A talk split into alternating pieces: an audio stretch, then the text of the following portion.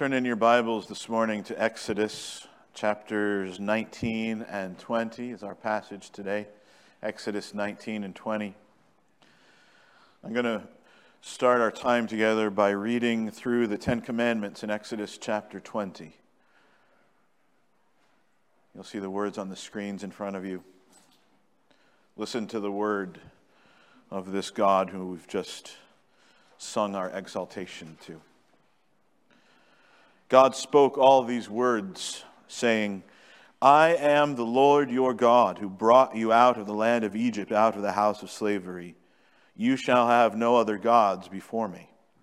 You shall not make for yourself a carved image, nor any likeness of anything that is in heaven above, or that is in the earth beneath, or that is in the water under the earth. You shall not bow down to them or serve them, for I, the Lord your God, am a jealous God visiting the iniquity of the fathers on the children to the third and fourth generation of those who hate me, but showing steadfast love to thousands of those who love me and keep my commandments. You shall not take the name of the Lord your God in vain, for the Lord will not hold him guiltless who takes his name in vain. Remember the Sabbath day to keep it holy. Six days you shall labor and do all your work, but the seventh day is a Sabbath to the Lord your God.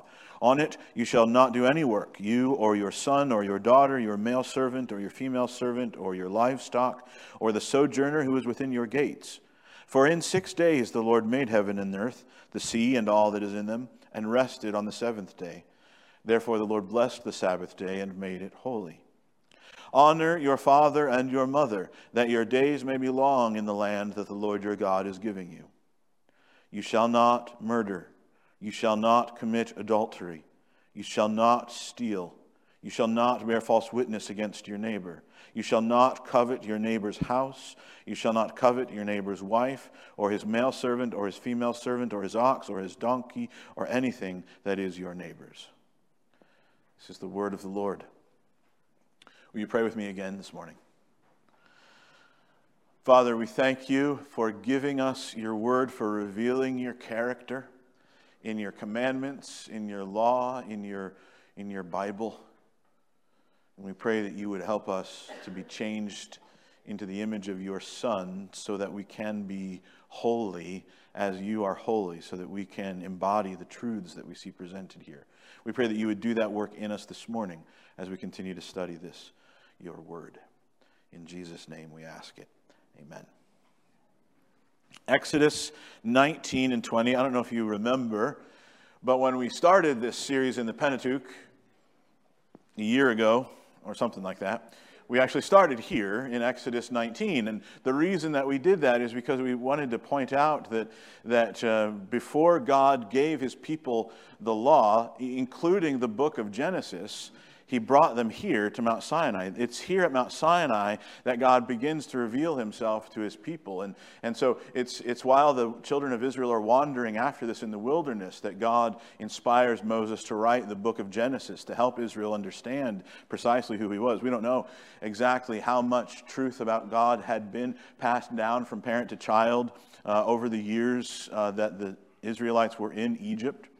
Uh, presumably, some things about Yahweh were known to them, passed down to them, but surely over the course of the 400 years, or however exactly long it was that they were in slavery in Egypt, even those truths about the one true God had been diluted, had been contaminated to some degree by the surrounding pantheistic culture of Egypt and, and the gods and goddesses that they worshiped. And so there wasn't always, a whole lot of, of true knowledge about the one true God. And so it's as the Israelites are wandering in the wilderness that Moses, inspired by the Holy Spirit, gives them the truths that we've been studying in Genesis.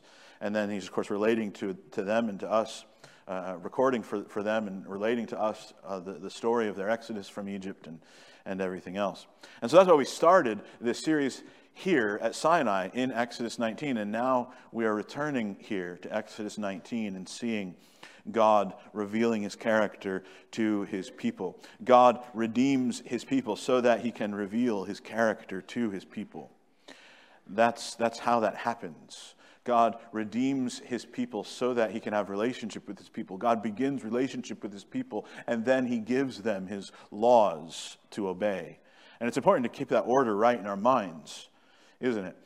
He doesn't give us his laws to obey, and then only once we have successfully obeyed his laws does he redeem us or enter relationship with us. No, he redeems us, enters relationship with us, and then gives us his laws to obey. And that's what we see here. God redeems his people so that he can reveal his character to his people. As we look at these two chapters, Exodus 19 and 20, we're going to see that he reveals uh, a couple of majestic things about himself. He reveals his majesty and he reveals his holiness.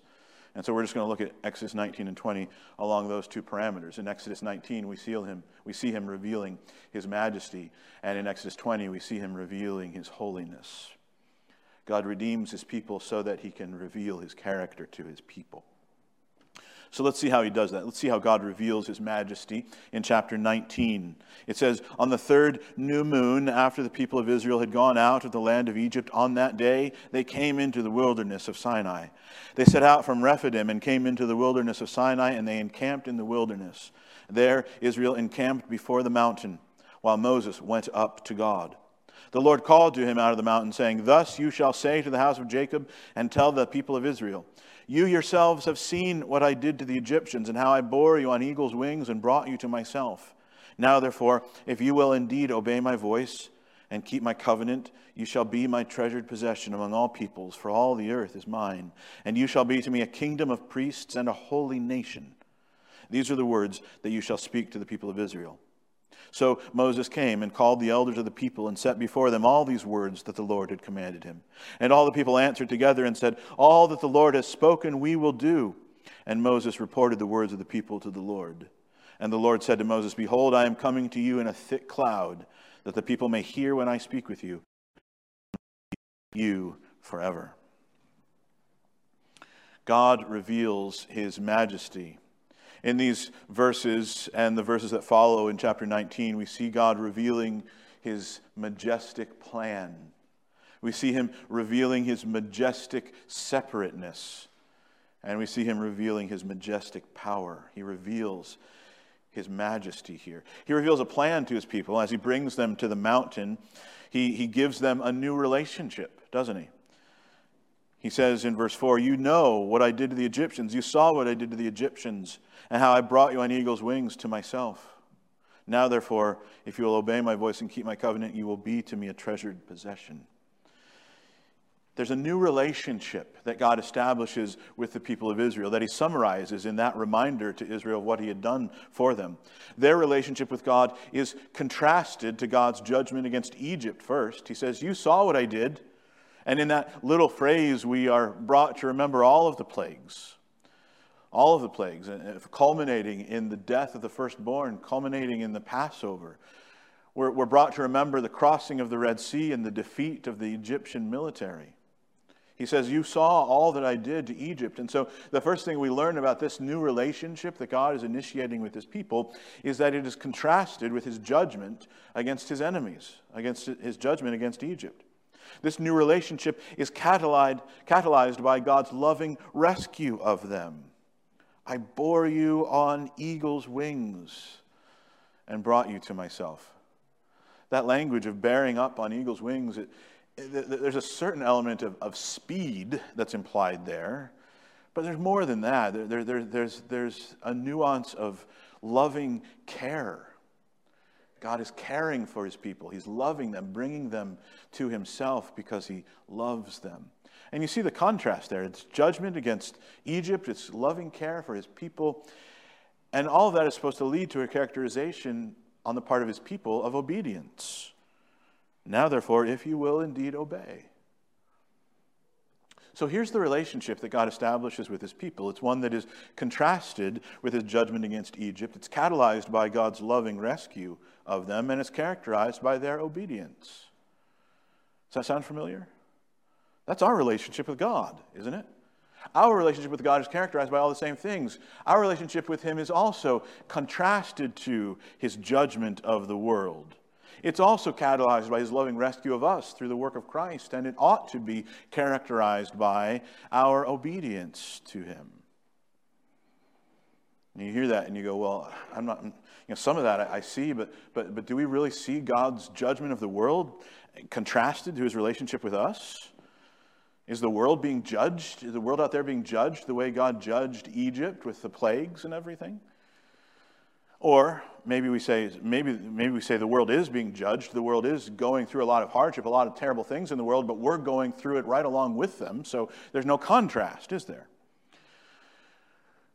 But we have to look a little further down the road to see the contrast. We have to take a little bit of a wider view of history and realize that the time is coming when we will see our relationship with God contrasted to the judgment with the world. There is a time coming when Jesus will return to judge the living and the dead. And we, and we see that in Scripture. And so we, we, we, we see the contrast of our relationship with Him from the judgment of the world. And, and then that contrast works itself backward into our lives now. So that even as we see the terrible things that happen in the world, the hardship and the pain and the suffering, we as the followers of Jesus understand that, that we experience it in a different way. Not that we don't experience it, that there's a difference in how we experience it, isn't there? Because we have that final hope, that final relationship that we look forward to. And so our relationship with God is certainly contrasted with God's judgment of the world. It's characterized by God's loving rescue of us. He bore us on eagle's wings to himself. He bore you, brother and sister, to himself. When the Holy Spirit came to you and revealed the truth about Jesus to you, that was God doing for you what he describes himself as doing for Israel here. He bore you up on eagle's wings and bore you to himself. And so, as a result, we also ought to be those who are characterized by obedience. If then you will obey my voice and keep my covenant. God gave them a new relationship. He gave them a new identity. He says, You will be my treasured possession among all peoples, for all the earth is mine. A treasured possession. Have you thought about that language? Have you ever meditated in that phrase? It's a phrase that gets repeated half a dozen times through the Pentateuch. God regularly calls his people that, his treasured possession. It's the language of inheritance, actually. There's several several words in Hebrew that get used to convey this idea of inheritance or treasure or possession or portion. But they all are, are getting at the same idea that God's people are his special possession, his inheritance. Even that language of inheritance, though, doesn't always get at the, the, the, main point that God is trying to get at about his people. You know, we understand what an inheritance is, but for us, more often than not, an inheritance is, is kind of a mundane thing. I mean, for, for most of us in, in our culture, at the best, maybe we inherit a house or something. Or, or at the worst, we might inherit uh, problems from our, from our loved ones who've, who've gone on to be with the Lord, right? But what you have to think of when you consider the inheritance along the lines of what God is saying here is the inheritance of the person whose parent dies and leaves them a multi billion dollar estate. It's that kind of inheritance, it's a treasured possession. And beloved, God says that about you. His people are his treasured possession. And understand, he is not just saying it about Israel, he is saying it about all of us. And it's something that gets said about his people all through the, the revealed scriptures to us. It becomes a very important theme that weaves its way through the entirety of Scripture that God's people are his inheritance, his treasured possession. Listen, Exodus 34 9, the people say, Pardon our iniquity and our sin and take us for your inheritance. Deuteronomy 4:20 The Lord has taken you and brought you out of the iron furnace out of Egypt to be a people for his own inheritance. Psalm 78:71 Jacob his people and Israel his inheritance. Micah 7:18 Who is a God like you pardoning iniquity and passing over transgression for the remnant of his inheritance. Over and over again, this is just a few passages. Over and over again, God calls his people his treasure, his treasured possession, his portion, his inheritance. You are his riches.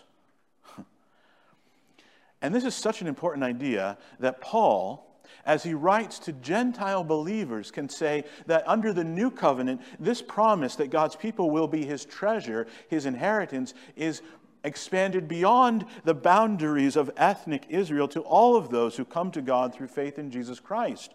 And so Paul says in Ephesians 1:18 that God had the riches of his glorious inheritance in the saints. He uses the same inheritance language for the church, which is why I have the authority of scripture behind me when I say to you, whether you are Jewish or Gentile, you are God's treasure. You are his inheritance. This is your new identity in Christ. God gives his people a new identity. This is part of his majestic plan, and he gives them with that a new mission.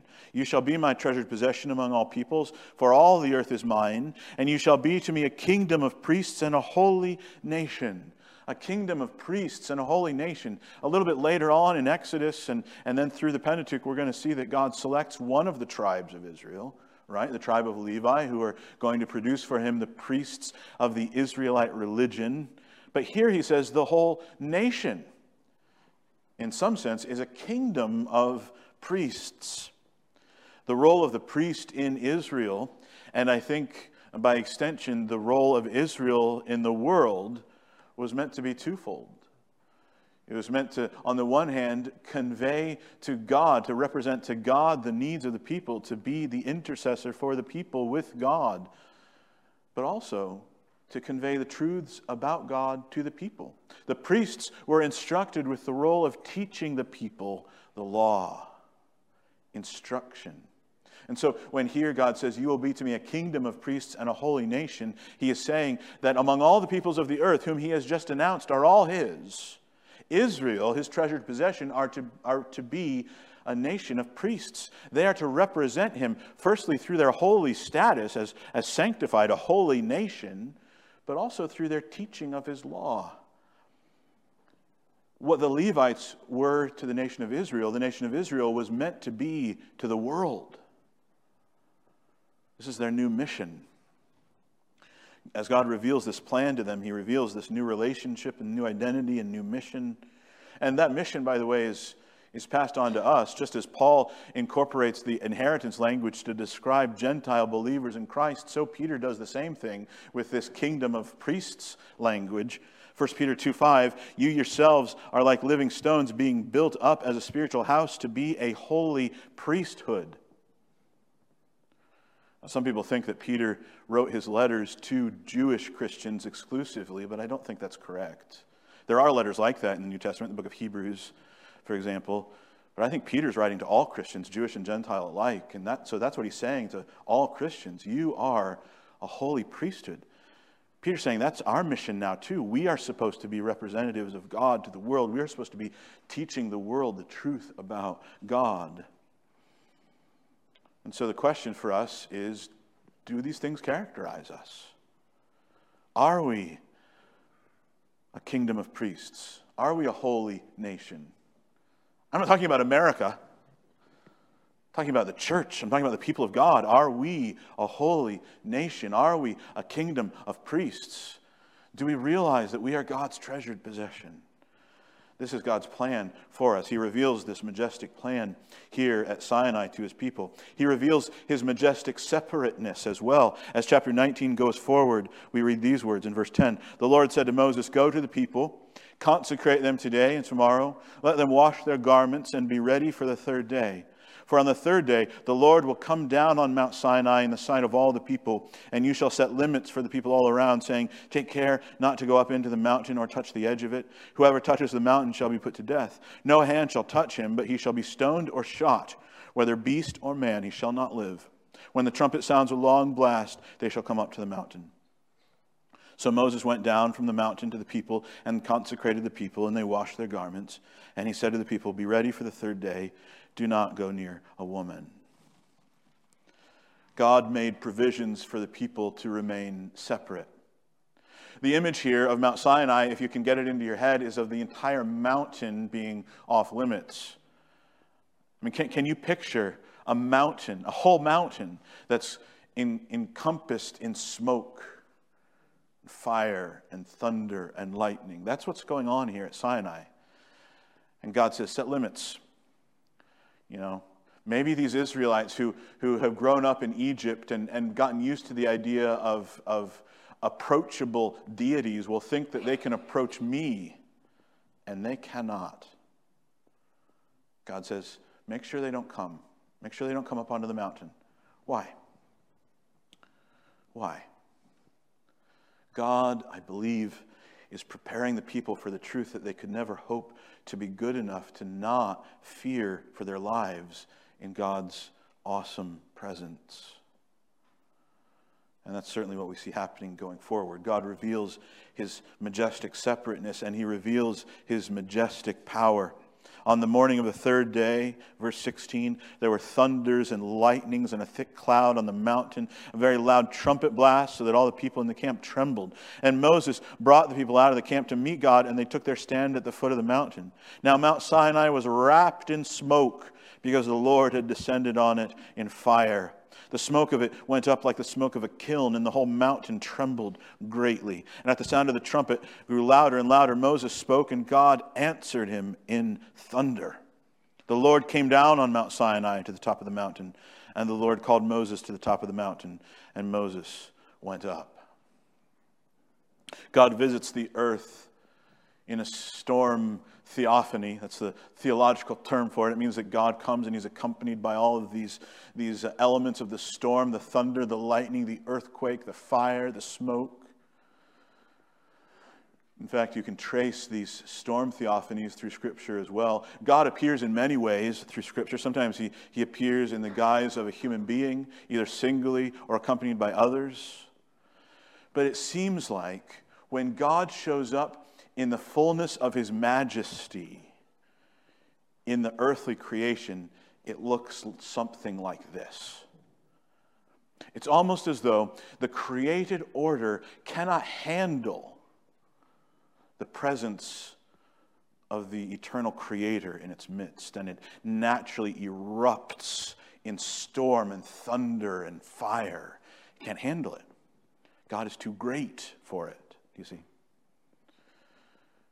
The entire mountain is, is sheathed in smoke and storm. Storms make a big impression on us, don't they? I mean, we live near one of the Great Lakes. We get storms, yeah? Thunderstorms, sometimes severe ones, the ones that where the thunder claps make the walls rattle. Some of us live closer to the lake than others, and we get the wind too that knocks trees down and and makes it hard to sleep at night because it's so loud. Storms make a big impression on us. God makes a big impression on us. He ought to. What, what goes through your mind when you consider the reality of God?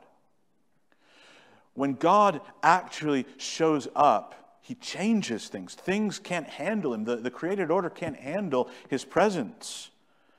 In fact, even one of the old Hebrew names for God, El Shaddai, probably is getting at this very idea. The name El Shaddai, means the God who is like a mountain.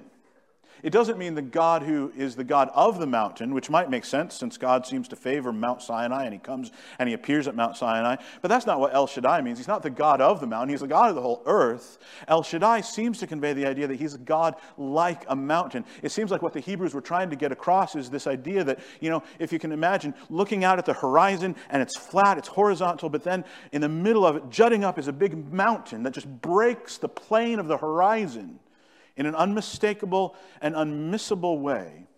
In the same way, God, when He shows up in our lives, breaks into it in a way that we don't understand, in a way that we hadn't anticipated, and in a way that is unmistakable. El Shaddai, He's the God who's like a mountain in our lives. He's the God who very creation cannot handle His presence. He's revealing His majesty here. God redeems his people so that he can reveal his character to his people. How do we relate to such a Do we relate to this kind of a God with familiarity, with self confidence? Surely God will, will um, consider that it's the thought that counts, right? And if we continued on through the end of chapter 19, we would see God reminding Moses again be sure to remind the people, don't come up the mountain. Moses says, I already told him, man. And God says, no, go back and tell him again. You don't understand. Is this a God who we can approach easily? Is this a God with whom we can be overly familiar? Do we come in our own methods and ways? God, as He reveals His majesty and His holiness, I think has something else in mind. And so we come to chapter 20 and we see the giving of the Ten Commandments. And I'm not going to read through these again. We already did that at the beginning of our sermon time today. But I do want to point out to you a few things about these Ten Commandments before we move on. There's a lot of ways that people uh, organize the Ten Commandments into manageable chunks so they can think about them well. And I want to suggest to you that in the first four Ten Commandments, we see God relating truths about himself and his holiness.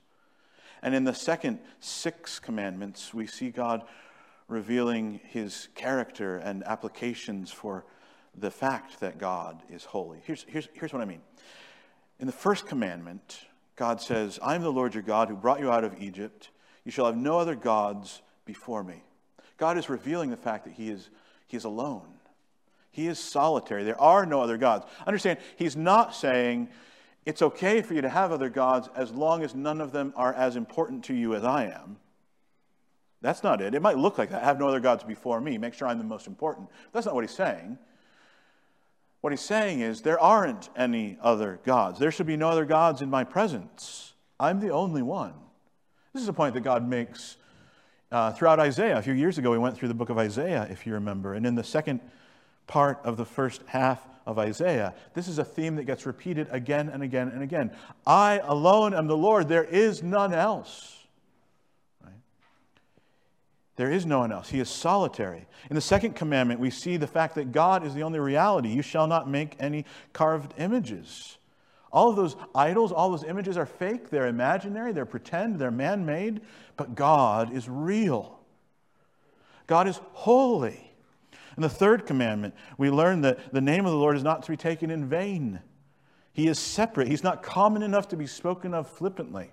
Sometimes we read that third commandment and we say, okay, that means you're not supposed to say, oh my God, or you're not supposed to take, you know, use the name Jesus Christ as an expletive or an, or, or, an, or, or an exclamation.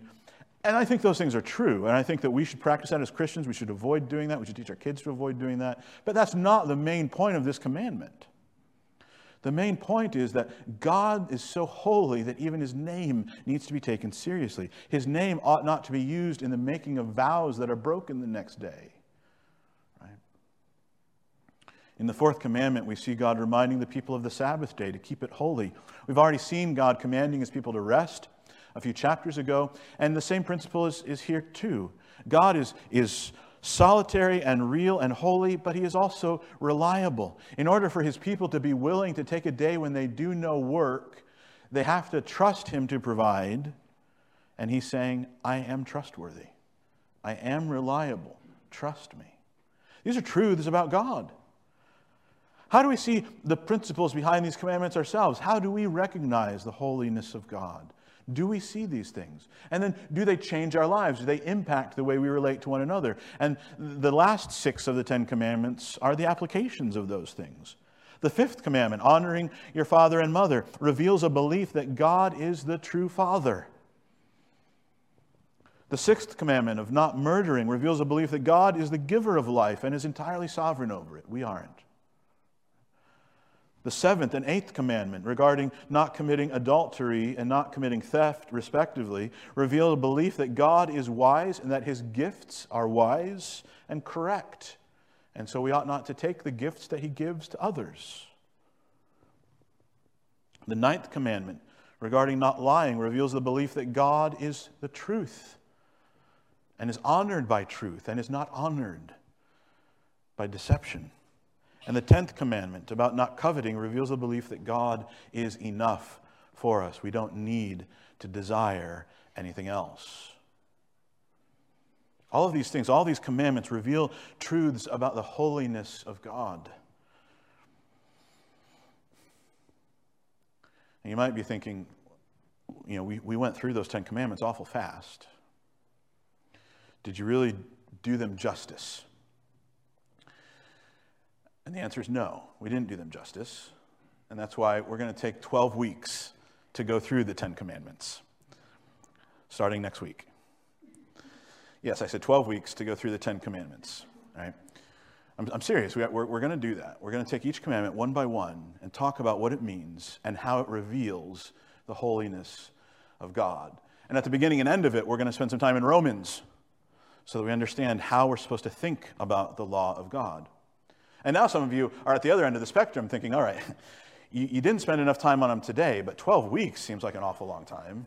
Right? Isn't there some kind of middle ground somewhere there, preacher? Here's, here's why we're going to do that. The reason that we're going to take time and work our way slowly through the Ten Commandments, and actually, uh, the bigger picture than that, the reason we're carefully through the Pentateuch as a whole, including the book of Leviticus and Numbers and Deuteronomy down the pike, is because this is God revealing himself. This is God revealing his character, his nature. The reason we're going to take time to look at the law of God is because of what Psalm 1 says Blessed is the man who walks not in the counsel of the wicked, nor stands in the way of sinners, nor sits in the seat of scoffers, but his delight is in the law of the Lord. And in his law he meditates day and night.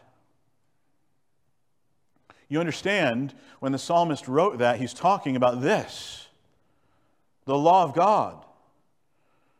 We're going to spend time going through these because of what it says in Psalm 19. The law of the Lord is perfect, reviving the soul. The testimony of the Lord is sure, making wise the simple. The precepts of the Lord are right, rejoicing the heart. The commandment of the Lord is pure, enlightening the eyes. The fear of the Lord is clean, enduring forever. The rules of the Lord are true and righteous altogether. More to be desired are they than gold, even much fine gold sweeter also than honey and the drippings of the honeycomb.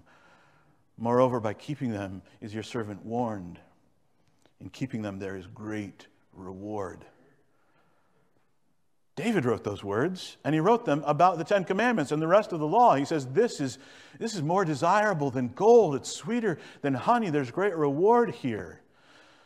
Do we believe that that's true, or would we rather go on to things that tickle our ears a little bit better? Psalm 119, 18. Open my eyes that I may behold wondrous things out of your law. I love your law. Your law is my delight. I know that we read those words and we go, yeah, but that was David. That was a crazy psalmist. It's not true of us. We're not expected to find the law of God beautiful and wonderful. But, brothers and sisters, I think we can. I think there's a way to do it. And the way to do it is to see it as a revelation of the character of God, and ultimately to see it as an arrow pointing forward to the one who fully reveals the character of God, Jesus, his Son. And so that's what we're going to be doing as we go through the Ten Commandments over the course of the next few months. And it's going to be interspersed with other things like our Missions Emphasis Sunday and Easter and other special events, things like that. But we're going to take our time and we're going to consider the law of God and see how he shows his character and his nature in it. God reveals his holiness in these ways, he reveals his fearfulness. Look at Exodus 20, 18, as we were wrapping things up at the end of Exodus 20. Now, when all the people saw the thunder and the flashes of lightning and the sound of the trumpet and the mountain smoking, the people were afraid and trembled. And they stood far off and said to Moses, You speak to us and we will listen, but do not let God speak to us lest we die. Moses said to the people, Do not fear, for God has come to test you, that the fear of him may be before you, that you may not sin. The people stood far off while Moses drew near to the thick darkness where God was. And the Lord said to Moses, Thus shall you say to the people of Israel, You have seen for yourselves that I have talked with you from heaven. You shall not make gods of silver to be with you, nor shall you make for yourselves gods of gold. An altar of earth you shall make for me, and sacrifice on it your burnt offerings and your peace offerings, your sheep and your oxen. In every place where I cause my name to be remembered, I will come to you and bless you. If you make me an altar of stone, it shall not be built of hewn stones, for if you wield your tool on it, you profane it, and you shall not go up by steps to my altar, that your nakedness be not exposed on it. Why does he care about any of that? Why does he care about what the altars look like? Why does he care about whether it's built with stones that are cut or not? Why does he care about whether there are steps on it or not? Ask the bigger question why, is, why doesn't God, when, when you read about how the people saw the fire, the thunder, the lightning, and they were afraid, why doesn't God come and say, hey, everybody, you got the wrong idea? Come on, it's okay. You can trust me. You can approach me. Why doesn't he do that? Wouldn't you rather have a God that did that? But he doesn't. I didn't write it, he wrote it. This is him. God says, It is good for you to be afraid of me. I am fearful. Not only that, but God says, the very way you worship me has to reveal the fact that you are not in control of it. If you're going to worship me on an altar, which you're going to have to do, he says, just use earth or stones. There's nothing you can do to make the altar pleasing to me. Anything that you do to try to make it special makes it worthless. What matters to me is you. See? Is showing the people that they are right to fear him God confirms their rightness in being terrified. God is holy, and He demands the same from His people. But that creates the whole problem, doesn't it? If Exodus 19 and 20 teach us anything, it's that His people aren't holy enough to approach Him. If these chapters teach us anything, it's that God is too fearful to be approached. Is that the end of the story? God has redeemed Israel to be a people utterly terrified of him and destined to constantly fall short of his standards. The end. Have a good day. Is that it? No. I mean, within the Ten Commandments themselves is enshrined the idea that God delights to show mercy and grace. He shows his steadfast love to thousands. And the implication of that is to thousands of generations of those who love him and keep his commandments. So, how do, we, how do we understand this? What are we supposed to take away from this? I think the answer to that is found in later scripture, right? Because as the history of Israel went on, as, as God's people went on with their lives as a nation, what began to happen was that this, uh, this giving of the law became enshrined in, uh, and, and associated with the Feast of Weeks, which is one of the feasts that we're going to talk about later on in the Pentateuch. And that Feast of Weeks uh, got, got combined with this celebration of the giving of the law, which occurred about 50 days after the Passover. And they began calling it by its Greek, in Greek that's Pentecoste, which we have in English as Pentecost. And in the book of Acts, we see something that happened on the first Pentecost after Jesus died and rose from the dead. Listen to these words from Acts 2. When the day of Pentecost had arrived, understand, by the time of the first century, Pentecost had become the day when they celebrated the giving of the Ten Commandments at Sinai. When the day of Pentecost arrived, they were all together in one place, and suddenly there came from heaven a sound like a mighty rushing wind, and it filled the entire house where they were sitting. And divided tongues as a fire appeared to them and rested on each of them. And they were all filled with the Holy Spirit and began to speak in other tongues as the Spirit gave them utterance. The connections between Exodus 19 and Acts 2, the connections between Sinai and Pentecost, once you see them, are impossible to miss. Consider that 50 days before Pentecost, the Passover lamb, the true Passover lamb, had been sacrificed. Jesus had died on the cross. And then he spent 40 days after he rose from the dead ministering to his disciples and being seen by others. And then he ascended. Then he went up the mountain didn't he? He went up the true mountain, not Mount Sinai, as Moses had done. He went up to heaven. And after he has gone up to heaven, what happens? But the law is given. Not the law written on tablets of stone, but the law written on human hearts. The Holy Spirit comes and is accompanied by all the same things storm, theophany, writ small in Acts, wind and fire, the house shaking. This is Pentecost.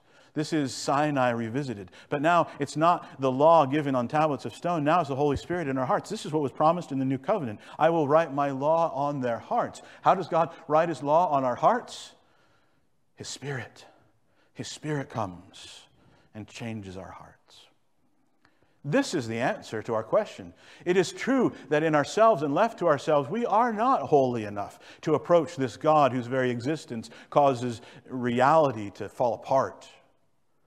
We cannot approach this holy God. We cannot live up to his standards. But when he comes and approaches us, when he, by his Spirit, indwells our hearts and changes us, now we can have this relationship with him. Now we can have this new identity as his treasured possession. Now we can fulfill the mission of being kingdom of priests and a holy nation. God redeems his people so that he can reveal his character to his people. He redeems his people so that his character can be worked out in the lives of his people. Have we seen this God? Have you been changed by the majesty and the holiness of God? Have you encountered him in the person of his son, Jesus Christ? Has his spirit changed your heart? I leave you with that question this morning. Consider it in silent thought and in prayer. And then we will worship together once more.